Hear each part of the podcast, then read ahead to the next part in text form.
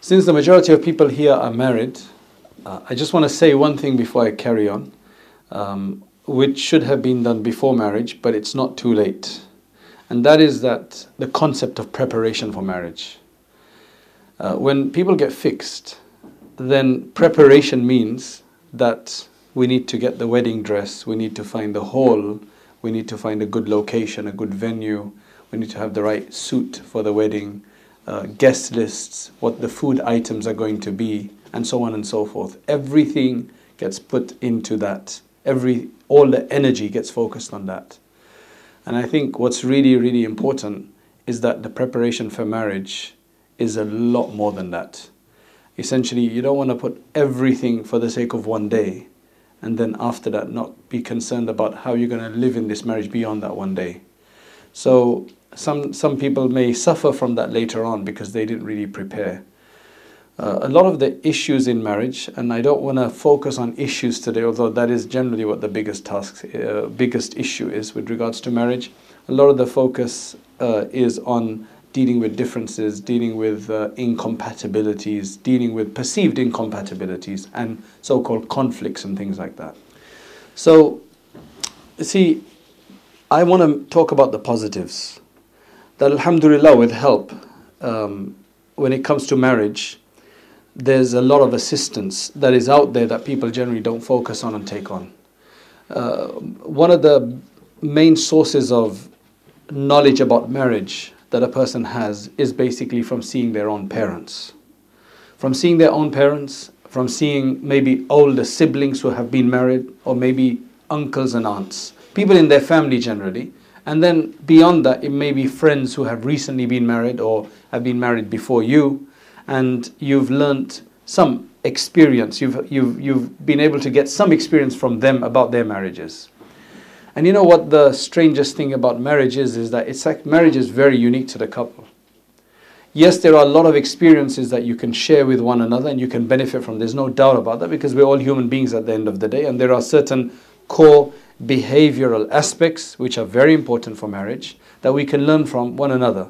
The Prophet said something, he said that um, I am the, the best of you is the one with the best character. And then he also said that I am the one who is best to his wives. The Prophet was dealing with one more, one, uh, more than one wife at a time for the majority of the rest of his, uh, for the later part of his life until his death. When he passed away, he had nine wives. And he basically said, I am the best to my, I am the best of you to my wives. And he could claim that. A lot of, uh, uh I mean, obviously he's speaking to men. And here we have primarily women and we have men. So this works both ways. Good character worth works both ways. Good character is required for any. If you re- read a book on business and partnership, uh, even managerial positions, uh, CEOs, leaders, one of the biggest lessons that you can learn from these is just basically decent interaction, interaction skills, uh, skills of discourse, uh, you're, you're always, whenever you're with somebody else, you're going to hear something that you may not like. Because not everybody is going to always speak at your level or interact at your level or do things that will be always pleasing to you. Because we're human beings. Every human being has an individual, individ, uh, uh has an individual identity, behavioral pattern, uh, customs, conduct, and so on and so forth.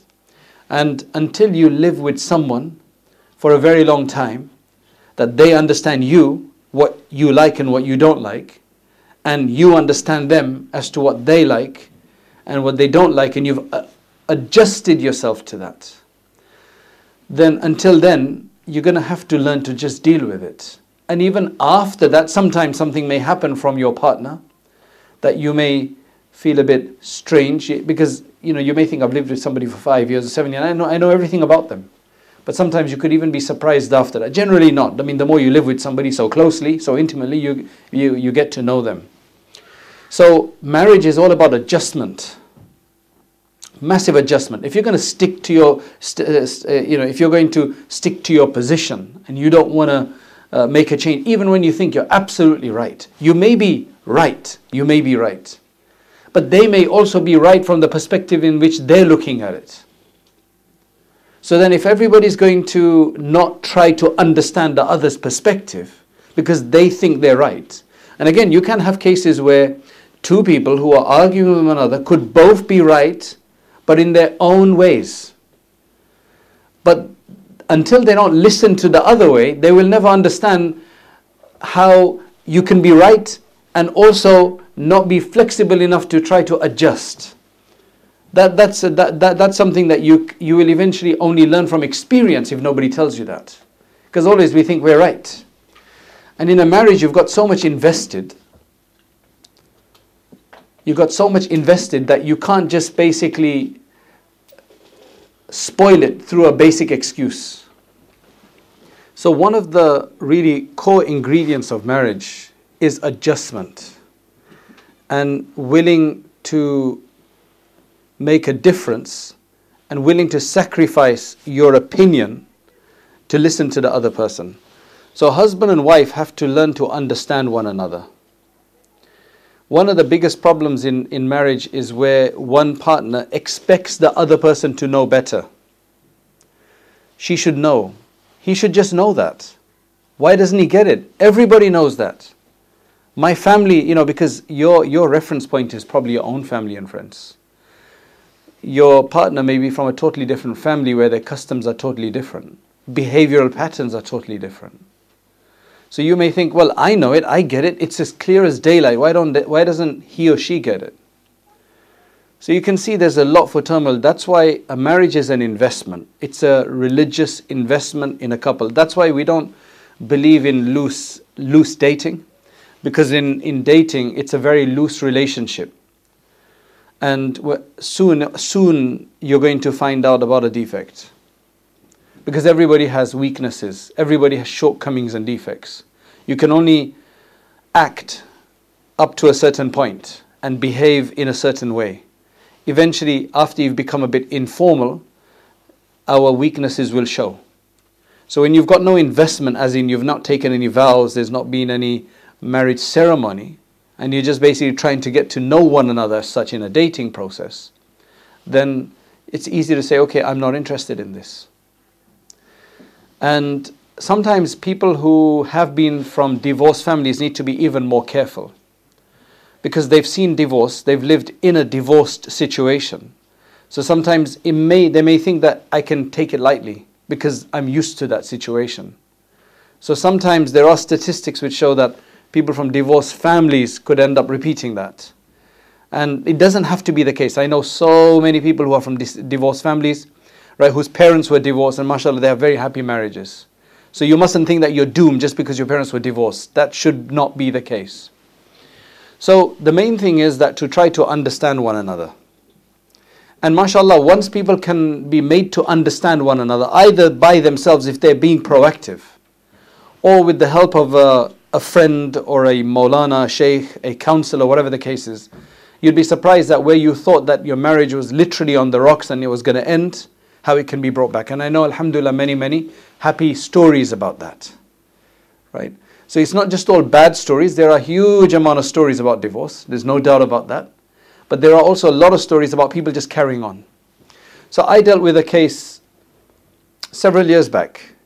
And mashallah, that couple is a wonderful couple now. But they were on the rocks essentially. Because, and the conflict was not necessarily between husband and wife, fundamentally. They were fine with one another. The husband's an easygoing man. The wife may have been a bit stubborn because of the condition in which she was in, that she was living with, the, with her in laws. And essentially, the father in law, she must have said something or she once took off when it became a bit unbearable for her.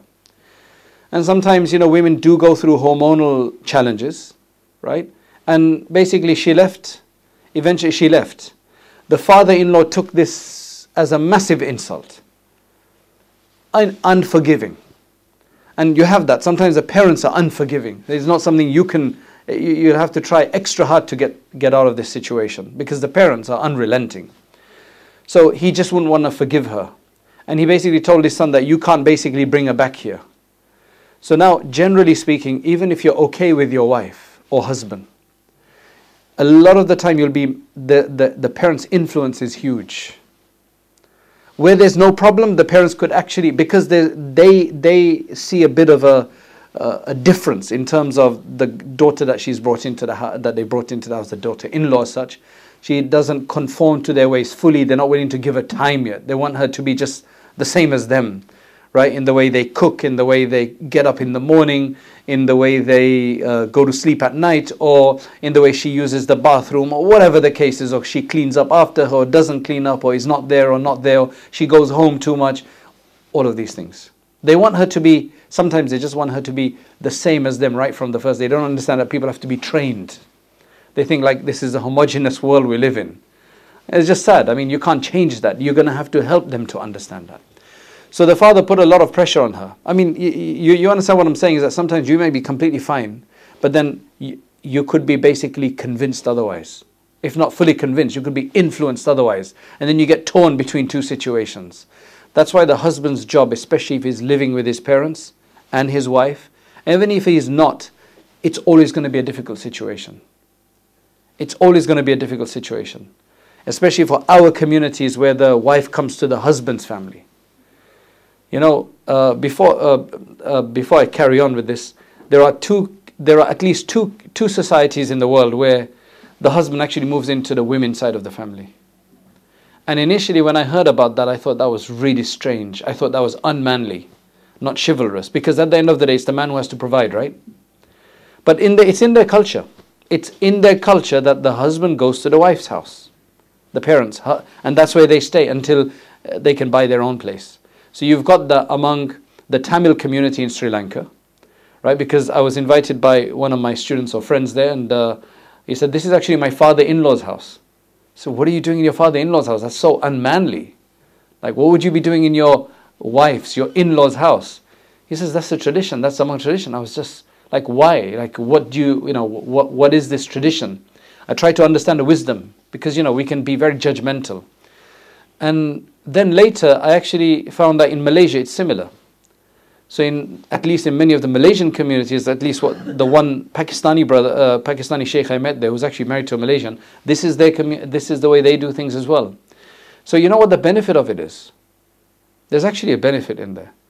When the wife has to come to the husband's house, which means his mother, then it's not her mother, so there's gonna there, there could be that conflict.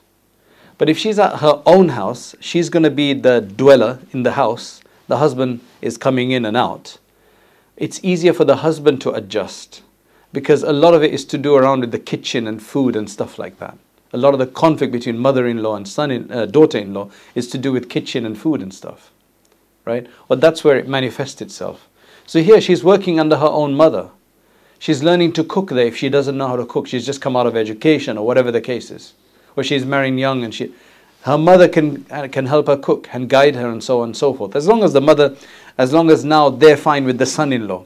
Generally in many traditions except one tradition that i've heard of and i don't necessarily need to take their name but there's only one tradition where i know where the husband where the son-in-law has to actually work. As uh, you know he has to basically serve when he comes. Otherwise in most other traditions that i know about the son-in-law is respected is honored is there's real hospitality. And that's why in some traditions they actually call going for the man to go to his in-laws house Jannat Kagar. Right? Basically because you're going to get really good, right? And I'm sure that's in your traditions as well, everybody sitting here. Right? When you go to your in-laws you get you should, well you should be treated well. But uh, so th- there's less of a conflict like that. I'm not saying we need to change our tradition because this would be at least in some Indian community this would be completely unmanly to do. But I see the wisdom in it. I see that it probably works even better, right? Uh, although if that was an obligation, it'd be very hard on the parents because already in many communities we have problems of uh, uh, paying jahaz. Alhamdulillah, I don't have that in the Gujarati community, but in uh, I think it's a Bangladeshi community, UP community, maybe Hyderabadi community, and others, where the women has to basically kit out the house, put furniture in the house and everything, and the fathers are, they've got a few daughters, they're complaining about it. So, going back to what we were saying, this couple, the father didn't want her back in the house, and she knew that it was very difficult for her to stay in that house anyway. So, what, what else do you do now? The son didn't have enough money to move out. He's the only son, in fact. He's the father's only son. So, practically speaking, is his only son. He, he doesn't want to leave his father as well. He's a, he's a very he's a, he's a very mashallah serving person. Like he, he's he's very generous, very serving, uh, very soft-hearted person. He doesn't want to leave his father as well. So what what do you do then? The next thing is divorce. Okay, let's find somebody else who can work with my father. Alhamdulillah, they came and managed to speak sense into both of them. And I said, Look, you've got no problem with that. I believe they already had a child by then. I said, You cannot, you, you, you, you can basically not just give her up. Because I realized at the bottom of it, they had their small minor issues, but the bigger issue was with the in laws, not with the husband and wife. And they had a child together, at least one child. I said, You're gonna, you're gonna have to go out of your way to preserve this marriage, even if that means that you have to move out of your house somehow. And the possibility was that she, she, he, he could actually go and stay.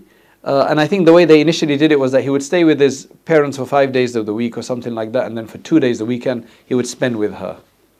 And Alhamdulillah, now they've got their own house and they're separate and they're living peacefully, mashallah, both of them. And it's been several years since then. So sometimes what happens is that you have to make a big change and adjustment to get it right. A lot of people are waiting for a miracle, especially the in laws, they're waiting for miracles. Another case that I dealt with where the, the, the, the son, the only son who's living with the father, got, got married, and mashallah, the daughter in law got along very well with the father, and there was no problems at all. Then the mother-in-law had passed away, so the father decided to get married again, which is again not a problem that he got married. He got married again, and now a conflict arose between the stepmother, as such, of the son, right? So the father's new wife and the daughter-in-law. And again, if you look at both of these individuals, they're completely fine on their own. The, ste- the, the mother and the daughter-in-law, they, bo- they, they're both fine on their own. But when you put them together, they just can't function. Again, most of it to do with cleaning and kitchen issues right? Just different, uh, different styles. Someone wants to cook early, someone doesn't want to cook early. Which day do you cook? What type of food do you cook? Because the, the stepmother is from another country, right? So she is focused on Indian food, whereas the, the daughter-in-law is cooking more non-Indian food, more Western food. Subhanallah. You know, everything can be a conflict essentially. So they tried one, two years saying all sorts, blaming this person, blaming that person, all the rest of it. Right? Massive issue. Alhamdulillah, finally, what they did was they separated, they made a separate flat upstairs for the son to move in with his family. Right? There's no door in between, but it's just that their kitchens are separate, their cooking quarters are separate, their main rooms are uh, separate and everything. But they share other aspects. And now, Alhamdulillah, they both get along. Both these women, they get along perfectly. So, you have to, uh, of course, it costs them. It may have cost them a hundred thousand pounds to basically make that change in the house to, you know, uh, make a loft so you get a few extra rooms, uh, to basically make another kitchen, and all the rest of it. Alhamdulillah, they get along now. There are so many stories like that. And if they don't do that, and if they don't think proactively and practically, then what just happens is that they it ends up in divorce. And okay, if it's just husband wife, they've got no children, understandable, move along, it's okay. But where that's not the case, right, where that's not the case, then you need to try to do you can, especially when husband and wife don't have the conflict. I'm talking about cases where husband and wife were fine between them. But all of this was putting pressure on that marriage. So, these are, alhamdulillah, good stories. There's yet another story of a couple who got married, and the woman who got married was uh, was told that she's going to be moving in with the in-laws. And not just that, it was just the mother-in-law, the father-in-law had passed away, and her husband to be has actually a disabled brother and two disabled sisters, if I've got that right. Right? So there's three disabled people in the house. She's going to be moving into that, and she realizes very clearly that she's going to have to be of great service there. She's going to have to work hard. And she's fine. She said, That's fine. I'm willing to do the khidmah, mashallah. You know, you got people who want to do that khidmah, they, they don't mind going into that scene. So she goes in, she gets married and everything. Now imagine it, the husband. It's the husband who has a massive role, right? And of course the wife has a role, but the husband has a bigger role because it's his in-laws that we're talking. It's his parents that we're talking about. Now what happens is she's working, no problem. But anytime there's a slight issue, the mother-in-law stops talking to her for days on end. That's her way of dealing with it. That's just her way. She's just very sensitive. If you're sensitive like that, then see yourself in this position that you may do this. Right? Or are you already doing it? Where you just give the silent treatment. Is there no other way you can deal with it? I know husbands and wives and other people who have conflicts, but they never break up. Breaking up and not speaking to one another is not in their vocabulary. It is such a babyish thing to do. I tell my children the same thing, right? That you cannot break up with anybody. Because they come back and they say, he is not speaking to such and such a person. I said, that's just so silly. Have your little argument, whatever, sort it out and go carry on. This attitude that I'm going to, yes, there are serious cases, serious cases where you may have to shun somebody for a while. But if you're going to do this for every small thing, then what kind of a punishment is that even to somebody? Punishments have to be proportionate if you even think it's a punishment. So, she used to get the cold shoulder, the cold treatment for two, three, you know, two, three days. How can you live like that in a house where your husband's mostly out doing work and it's you and your mother-in-law? I mean, you're living like a stranger, right? Where you can't speak to the other person. So the husband looks at this issue. Now remember that most husbands won't have th- three siblings who are disabled, who need help, right? And those kind of people even find it hard to move out or to take the step to move out. Allah blessed this guy. He found a house close by and he moved out with his wife. Right? Initially, that's tough because it's like you're forsaking us, you're abandoning us. But it's, that's, that wasn't, this was a strategic move. Uh, a lot of the time, the solution is in this. So he did that. And today, Alhamdulillah, there's no problem again. And they've been, it's been over 10 years since that move. So initially, these kind of things feel dif- difficult because parents have a certain future vision that I'm going to have. I chose you out of all my children, I chose you to stay with me. You are my most beloved son. You are the one, you know, who I thought is going to do my khidmah. Right? And now you want to move out because of this foreign woman that's coming in the house. Right? But little do they know that that's the only way to deal with it sometimes. Otherwise, you may get rid of this wife. What's going to happen if he brings, if you get married to somebody else? And you know, a lot of the time, it's actually nieces and it's actually their own niece sometimes. It's not even a, a, uh, somebody from another family. It's actually the mother's own niece that they're having this problem with sometimes. So the, the solution to all of this is to think proactively, practically, and be willing to take make a big adjustment. But the husband's responsibility is the biggest responsibility because this is, this is what the challenge is really. You know what the challenge is? When the mother in law, who's been bringing up her son, doting on him and everything, he gets married, there's another woman who's a competition now. She may not think of it as a competition, but subconsciously it's a comp- competition. I bought this guy up, I bought my son up, and now this other woman has an influence on him. See what I'm saying? And from the wife's perspective, it's like, he's my husband, he needs to focus on me Right? So they all, whether, you know, it's just about adjusting that focus and adjusting that attention. That's why the solution is huge amount of dua, right? Because your dua should start before your marriage, and if you're already married and you're having issues, it's not too late. So, one of the most potent and effective du'as that I found is رَبَّنَا هَبْ لَنَا مِنْ أَزْوَاجِنَا وَذُرِّيَّاتِنَا قُرَّةَ أَعْيُنٍ وَجَعَلْنَا لِلْمُتَّقِينَ إِمَامًا It's at the end of Surah Al-Furqan, a few verses from the end. And uh, رَبَّنَا هَبْ لَنَا Our Lord grant us from our spouses. So it works for both husband and wife. And from our progeny, so that children and grandchildren, and it, it basically is effective for up to the day of judgment, whoever will be born from your, you know, from you. uh, grant us from them source of joy and delight for our eyes. And make us imams, leaders of the righteous ones. So you will be a force for good if that dua gets accepted.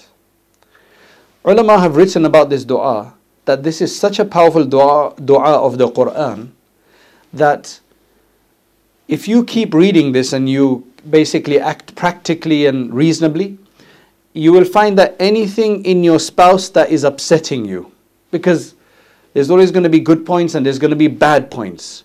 And the problem arises when you make the bad points magnified in your sight so that you don't even see the good, good side anymore. All the good. Oh, yeah, yeah. She, does she have any good points, brother? Uh, let me think. Yeah, yeah, she does have a few good points. You know, when I ask, oh, she does have a few good points. It's just totally off the radar. It's all about the bad points because they become magnified. Humans have this ability to magnify one point over the other. What is racism? That you've magnified your difference based on your ethnicity or whatever. And for other people where there's still different ethnicities, but they have no problem with that. See what I'm saying? They have no problem with that. It's just you've magnified a certain idea in your mind. You just have to demote it. So, what this dua does, it helps you to manage that fanaticism, or manage that sensitivity, or manage that focus. So, what the ulama write is that either Allah will actually remove their bad points that bother you, like eradicate them, and it will leave them, or Allah will cover them up so that you will ignore them and they won't be a big deal anymore. Which basically means that they will be demoted in your mind and the good points will become bigger. And believe me, that's the only way to deal with a marriage. Focus on the good. And that's what the Prophet ﷺ said. No man should hate a woman. لا يفرق مؤمن مؤمنة. No husband should hate his wife. Because if there's something that he's displeased with, there's going to be radiyya biha ukhra, there's going to be other characteristics that he's pleased with. He's basically saying what, you know, the psychologists will tell you is focus on the good. Be positive. Magnify the positive. Let that make you happy. Right? Of course, if somebody, that doesn't mean that the other person has no job and no task at all. They have to obviously try to subdue their bad qualities. So, for example, if a, if a man or woman has no ability to seek forgiveness, to apologize, because they never think they're wrong, and even if they know they're wrong, they just have this psychological dilemma where they can't say sorry, then that's a massive issue. Because it all comes from arrogance, narcissism, conceitedness, uh, pride, and that's why that is all against good character. Good character is where you moderated your behavior. And you don't and you need you, you need behavior, moderated behavior more in marriage than probably in any other situation. So I hope that gives us a bit of food for thought. Uh, so that's one challenge about the in-laws and so on. The other challenge when you get married, since everybody's married here, is when the children arise. When children arrive. Generally, in this case, it's the women because now they've got to, they've had, they've been through a lot of nine months of carrying the baby. It's not easy. There's been massive hormonal changes. There's a certain, you know, uh, intense connection and bonding with the child. Sometimes more than the husband has because he just did his job and she had to carry the baby.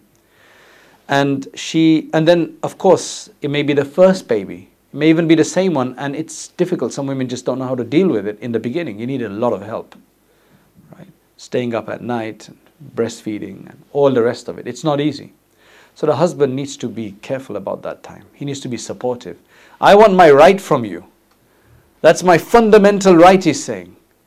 Okay, that's fine. It is a fundamental right, but don't you see that there's another, there's a baby now in place? Are you going to hate your own son or daughter, right? Because you want your right. But at the same time, women should not use as an excuse of where they can oblige that they don't oblige. Uh, and I mentioned this very in detail in my book because this is, aside from the in laws, the second biggest issue is when children arise.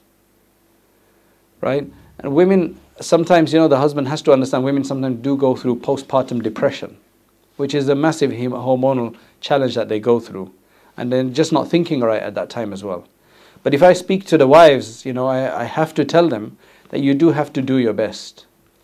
Right? Tired, fatigued, whatever, communicate, try to do your best, right? And try to brave up and, and to be stronger as well. Both sides need to be sensitive about these things. So, in laws are the first challenge. The second challenge is basically when children's come, children come about. And then there are serious, several other challenges. There is money problems, is another one, right? The husband doesn't give enough to the wife to spend, right? Or he gives a very limited amount and asks her for an itemized billing every month, right? I mean, maybe I'll suggest that they should use QuickBooks or something like that. Subhanallah, I mean, if your, if your husband is asking you for itemized billing, then how are you going to remember that? Right? So maybe just, nowadays you get apps, I mean, I'm just trying to be helpful, like if that's how your husband is, right? Husband shouldn't do that. Of course, if, if, the, if one of the partners is a spendthrift, then it is, you know, it is kind of the responsibility, moral responsibility for each one to, to try to help moderate that. Because you know money has to come from somewhere. And the prophet ﷺ said that al-iqtisadu fi nafaqa nisful ma'isha. Moderation in your spending is half of your livelihood. Because you don't have necessarily always control of what comes in but you do have control of what should go out. So you just have to kind of tame your spending your standard and things like that. So that's another generally con- conflict that i've spoken about. And another conflict is basically intimacy matters that sometimes can be one of the biggest conflicts, intimacy matters. I've alluded to it earlier, but intimacy issues. Uh, one person is not fulfilled, right? One of the spouses are not fulfilled. How do you deal with that? Right? Because sometimes there's an embarrassment, you know, there's a shyness aspect. When it comes to husband and wife, there should be no shyness, to be honest. But you don't want to say it in a vulgar way either. So each of the partners each of the spouses need to be open with one another about their needs and their desires. Right? And the other one should be willing to give whatever's halal in a marital relationship, especially today when we're living in an overly hyper hypersexualized world where things are basically available at your fingertips. And unfortunately some people may already be uh, have ideas from, from such venues. So then it becomes even more complicated. So that's why whatever's halal should, should uh, you know should be voiced to one another in, in, an appropriate way, and they should muster up enough courage to be able to do that. To say this is what I would like and this is what you would like, or what would you like? I mean, they should be proactive in that. So that that's another thing. Um, constraint of space. These are all different conflicts. But Alhamdulillah, where people are willing to make a change and want to make it survive, then yes, it takes sacrifice, it, it requires major adjustment, but it can be inshallah. So I think I'll, I'll, I'll stop there. Uh, hopefully that's beneficial in terms of the, the, the various things. and.